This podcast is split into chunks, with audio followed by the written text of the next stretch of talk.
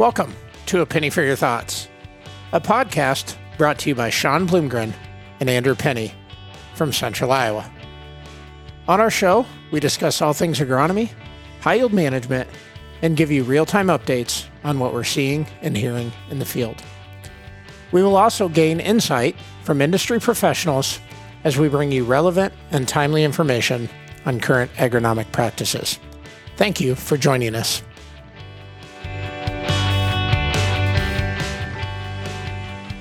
So, we're getting towards the end of me uh, creating introductions for the science and management portions of these episodes, but we have a couple more that we recorded before we were actually uh, splitting them up. Um, it's kind of fun to get to introduce this. Ty Barten story is absolutely outstanding. Um, really admire him as both a breeder and just a scientist. Uh, his passion and dedication for a long period of time to be part of ushering in this technology is really cool. Uh, please enjoy Science of Short Corn with Dr. Ty Barten. Well, welcome to uh, Penney for Your Thoughts, Andrew. Uh, super excited. Um, a great topic today, and and we actually get to have our guest uh, in the office with us, which is which is unique. Uh, go ahead and introduce Ty. Yeah, so I'm I'm excited to uh, introduce uh, Dr. Ty Barten, who is or was a breeder for Bayer and um, bringing uh, here today to talk about short corn. And so that's kind of the end goal with this podcast. You know, I, I think we all know the benefits and, and, some of the, you know, discussion points around that. But I think we're to, you know, what we're to do here is dig into the, to the science and background of short corn. So Ty, welcome. Thank you. Appreciate the opportunity.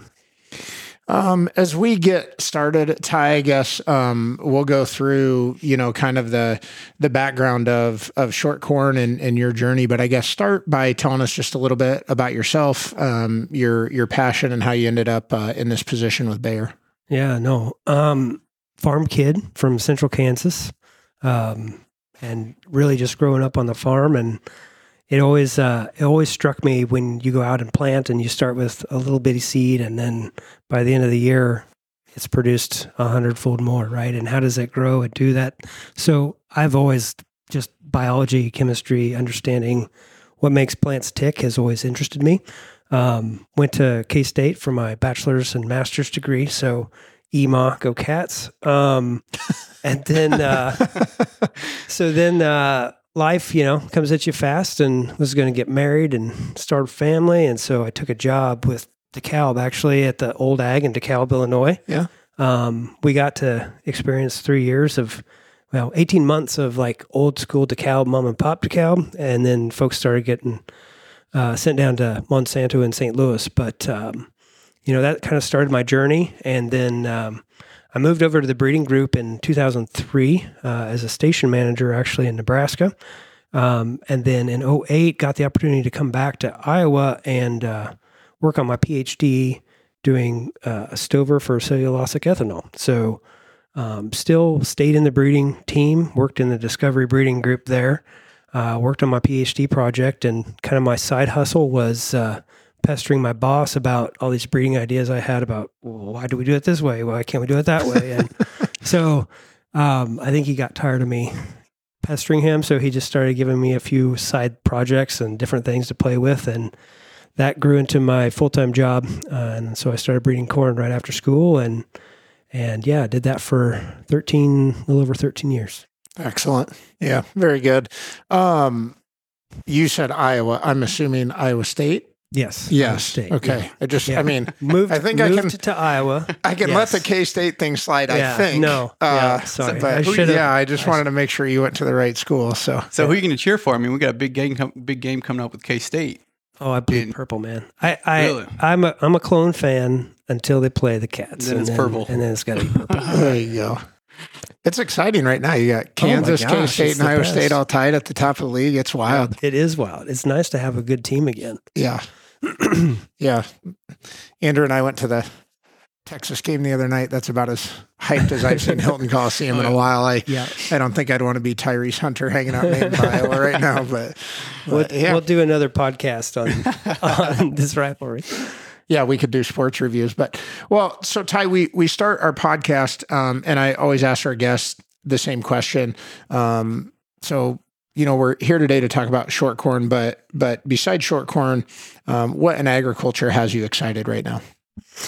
I can't. I would be hard pressed to find one thing. It's it's really all of the new technologies and the different, like all the different uh, specialties that can have a part to play in the future of ag. Right. So we've got folks that are analyzing satellite data. We've got a whole fleet of UAVs mm-hmm. capturing images and trying to figure out how that works. We've got scientists working on the genome doing things that even 10 years ago I would never have dreamed of doing. So it's it's all of those things that are then going to come together and figure out how do we put those pieces into something that that allows us to do stuff we never even dreamed of before. And and it's the speed with which it's coming, right? I mean, I can I can think through a few really foundational things in ag that changed while I was learning, right? So I did the first uh, at Kansas State. I did one of the first experiments using variable rate nitrogen and GIS, right? And we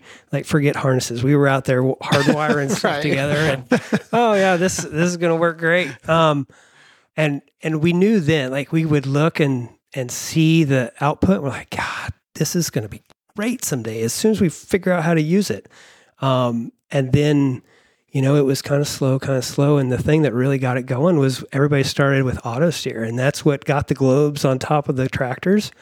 And once you had that, you had the opportunity to do so much more. And so, you know, that that's just one example, but there's going to be all sorts of things like that. I think that we may not even deliberately think that this technology is going to apply to ag, and then somebody's going to figure it out. And it's it's that uh, that discovery piece, I think, is what's coming so fast at us. And you never even know where the next cool thing's coming from. Before we started today, we were telling stories about early drone technology adoption. And I was telling these guys, you know, when you're standing out there with the first drone, you're holding, you know, tinfoil up in the air, trying to extend the range yeah. of the remote yep. control, yep. you know, and, and not lose video, uh, video or whatever. But no, I appreciate that. It's, it's definitely interesting. Um, just like the rate of technological gain yep. and then the ability to apply it. We're certainly at a pretty fun time. I'm sure everybody kind of has felt like that kind of in the middle of their career, you know, but it, it definitely seems true right now. The, the rate of gain is just, just awesome. Definitely. So, so we kind of wanted to open up on on the, the, you know the smart corn system and, and short corn specifically to you know we, we kind of know some of the benefits. You know, obviously, you know you, you think about access, right? Mm-hmm. We we know that uh, you know we, we, can be increase our nitrogen use efficiency if we split apply nitrogen, right? We know that uh, if we can get in there with a sprayer and, and put our own fungicide on, that's going to be beneficial to growers. But the, the goal of this was to to kind of dig into the science behind short corn. So so before we do that, Ty, can you give us just a your description of what is short corn? Yep. So in my mind, short corn is um, a different phenotype than what we're used to in our commercial corn products. Um, something that's a shorter phenotype, and and really thinking towards an ideotype that we can manage the crop differently with. So. Um, our definition kind of is less than 84 inches tall with at least a 24 inch ear height. That's kind of the criteria, but really in my mind's eye, it's something that's about six feet tall with a two and a half foot tall ear and, and, um, you know, really stable and sturdy against the force of the wind, but yet has an ear height above where we're concerned about getting the picker snoots underneath it. Yep. So you've been working on this for a long time. Where did where did the idea come from? I mean, you're hanging out one day and you're like, I got an idea. Yeah. I mean, walk walk us through. When when did that light bulb go Two off? Two guys walked into a bar. Yeah, um, yeah, yeah. no, so so short corn was really the means to an end for me. Um, so my project, what I was working on, was really exploring genetic gain under plant density. Um, what could we do to rate of genetic gain if we specifically selected for performance under high plant population?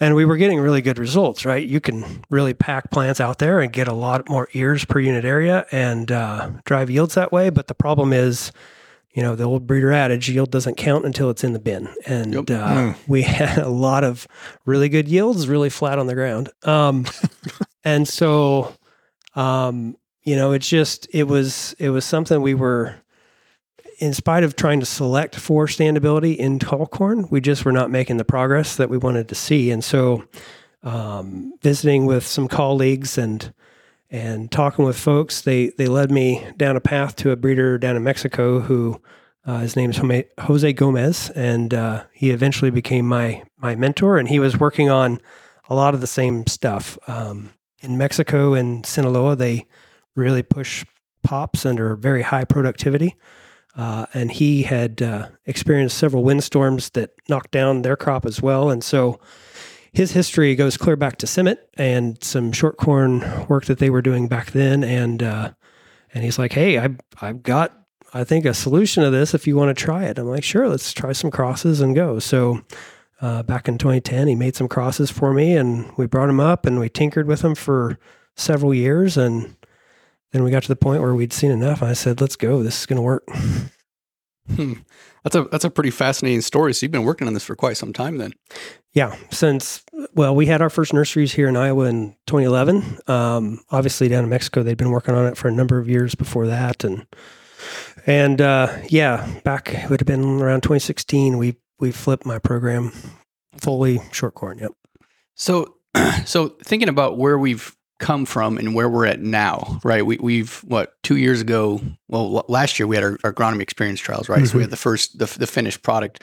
How do you go from an idea like this to you know, selecting from germplasm, going from that to an inbred, from an inbred to hybrid. Yeah. And then, and then the end product, you know, where growers get to plant it. So I'm sure most of my breeding colleagues thought I was nuts uh, when we started doing that because um, so you're we're, we're, doing basically conversion and selection with a uh, hormone mutation, um, auxin transport mutation, and so whenever you start tinkering with hormone pathways, you you kind of get some weird things once in a while, and it certainly doesn't uh, it wouldn't be classified as elite material by any means. um, so, so I guess that's what I'm the most proud of is, you know, in, in basically 10 years time, we were able to take a bunch of material that was unadapted and not really elite in any way and try to catch up to the pipeline to where we're actually competitive uh, and we have the same yield potential out there. And then we can show the additional benefit of having standability and all the other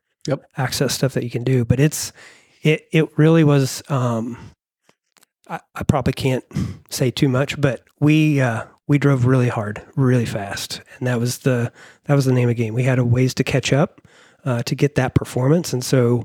Um, really strove to think through breeding methodology and techniques that drove the speed of selection and cycle time uh, so that we could recover that yield potential and all the other great attributes that make a good product and and then just get it into a smaller shorter package so when you're talking about those mutations, is this is the product being offered in 2023 or mm-hmm. the product that was in the grower trials in 2022? Is that considered a genetically modified plant? No. So this version that is uh, growing in farmers' fields is our groundbreakers this year. It's a naturally occurring mutation. Uh, it's BR2, brachytic corn. It's a homolog of DW3 and sorghum. So we've got a lot of experience with this mutation in uh, in C4 grasses. Um, it's basically an auxin transport mutation. So the plant is producing auxin, it just doesn't transport it as readily. Um, and so in early vegetative growth, in particular, there's not a lot of free auxin floating around, and so this mutation really prohibits that rapid elongation of the internodes below the ear. Um, later in growth, there's so much auxin floating around that it kind of gets around it, and so you can continue to get a decent ear height and a decent uh, plant height in total. But we're really uh, driving towards a shorter internode below the ear with this trait. The future trait that we can talk about later if you want. The the there is a biotech trait that uh, we are working on. It's about four or five years uh, out in the pipeline. It is a regulated um, biotech trait that that is a completely different mode of action. Okay. So, so this first gen product, it, is, it is considered non-GMO, Correct. and, and we are specifically targeting the auxin within the the lower part of the node, or the below the ear leaf, the internodes, it, the auxin transport. It's just it's inhibiting auxin transport in the plant, and the part of the plant that's actively growing when it can't be as okay. readily transported is those lower internodes. Gotcha. So then, when you see these in the excuse me, when you see these in the field, then you just expect to see a, a, a compressed set of nodes from basically nodal roots to the ear then? Yep, Okay. exactly. Yep. Hmm. We're just knocking several inches out of those internodes to to lower the stature down below the ear. Yep. Okay. So first gen product that's going out in 2023.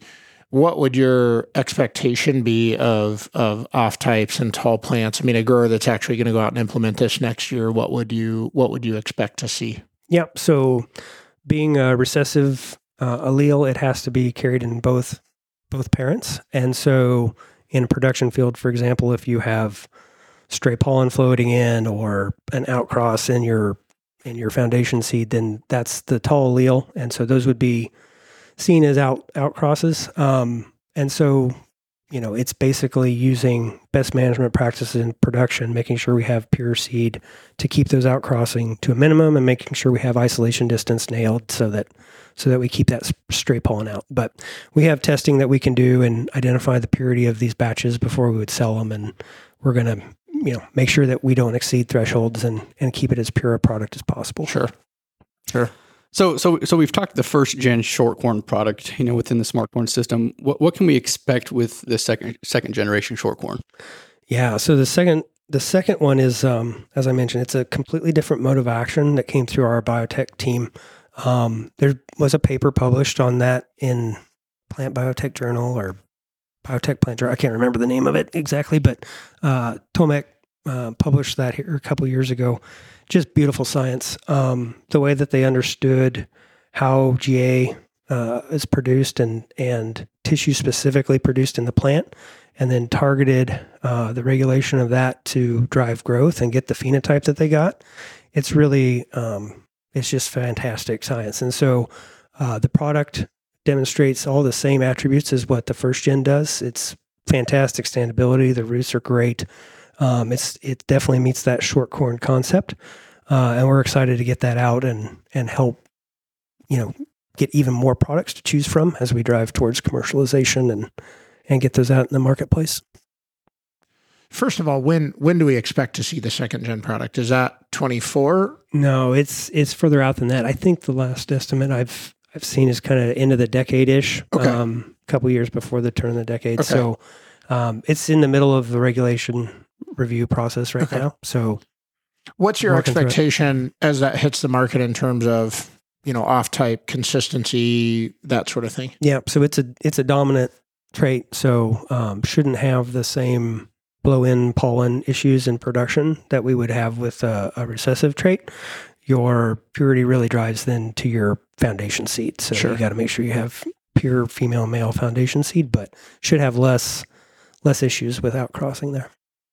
And and you kind of touched on this too. Maybe you mentioned it. So so with the the first gen non GMO, we're impacting auxin transport, correct? Mm-hmm. In in the second one, I think you mentioned gibberellic acid. Yes. I- Is are we Yep. in- inhibiting gibberellic acid transport, or what's the? No, it's so I'll direct you back to the paper. Um, it'll do a much better job of explaining it than than I would. But again, it's it's um, the, the GA production in the plant. The piece that's just fantastic is that it's tissue specific, right? So they were able to identify where to knock out GA or or modify GA uh, so that it impacted the stem and and really nothing else. And so it gives you that nice phenotype without impacting any other parameter of growth in the plant. Wow. I'm sure that's an overly comp. I can picture the paper right now. I bet the terms. I bet. I bet. I bet one sentence. I would probably know one word out of the entire sentence. Uh, just picturing all this stuff that Yeah. they're discussing. I was going to say we need to have another podcast. Dr. Ty Barten reads us uh, newspaper articles and explains what they mean. A lullaby for your children. yeah, yeah, yeah. exactly. Um, well, so so the science is fascinating. The process is fascinating. Um, help me kind of understand uh, just just kind of the the plant physiology, the light capture, the the I guess the the physiology of the short corn. I mean, I think traditionally when we think about shorter plants, we think about limiting that that leaf area and Mhm. limiting the overall size of the factory. So I guess help me understand kind of kind of light absor- absorption and those characteristics of the plant. Yeah. So the short corn hybrids are um, really only impacting the internodes. So every every aspect of the of the leaf, so light capture is the same. It's it's the same length, same width. It's very, it's the same germplasm pool as the tall. So you're going to get the same type of leaf and canopy uh, that you would in the tall plant. You're just distributing those leaves in a shorter distance vertically, right? So as long as they're and they're they're same GDU driven, right? We're coloring a leaf at the same rate. Um, so the growth is really the same. the The amount of light to intercept and absorb is the same, and then the efficiency of of light to to carbohydrate conversion is the same. So um, it's really basically the same plant. It's just not as tall, and uh, that's again that's what helps us drive toward those the same yield potential and developing and filling the same ear size.